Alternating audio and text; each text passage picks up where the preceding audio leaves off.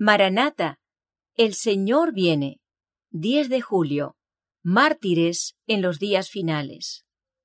Os expulsarán de las sinagogas, y aún viene la hora cuando cualquiera que os mate pensará que rinde servicio a Dios.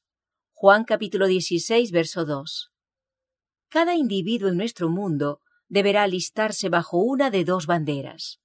Los dos ejércitos serán diferentes y estarán separados, y esa diferencia será tan marcada que muchos de los que se convenzan de la verdad se pondrán de parte del pueblo de Dios que observa sus mandamientos. Cuando esté por producirse esta obra grandiosa en la batalla, antes del último gran conflicto, muchos serán encarcelados. Muchos huirán de las ciudades y los pueblos para salvar su vida, y muchos otros soportarán el martirio por amor de Cristo al levantarse en defensa de la verdad. Por el decreto que imponga la institución del papado en violación a la ley de Dios, esta nación, los Estados Unidos, se separará completamente de la justicia.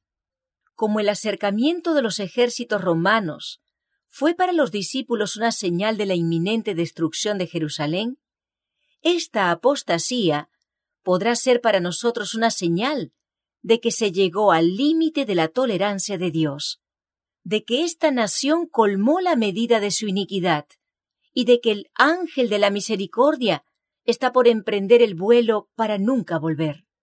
Los hijos de Dios se verán entonces sumidos en aquellas escenas de aflicción y angustia que los profetas describieron como el tiempo de angustia de Jacob. Ascienden al cielo los clamores de los fieles y perseguidos y como la sangre de Abel clamó desde el suelo. Hay voces que claman a Dios desde la tumba de los mártires, desde los sepulcros del mar, desde las cuevas de las montañas, desde las bóvedas de los conventos. ¿Hasta cuándo, Señor, santo y verdadero, no juzgas y vengas nuestra sangre de los que moran en la tierra? Apocalipsis capítulo 6 verso 10.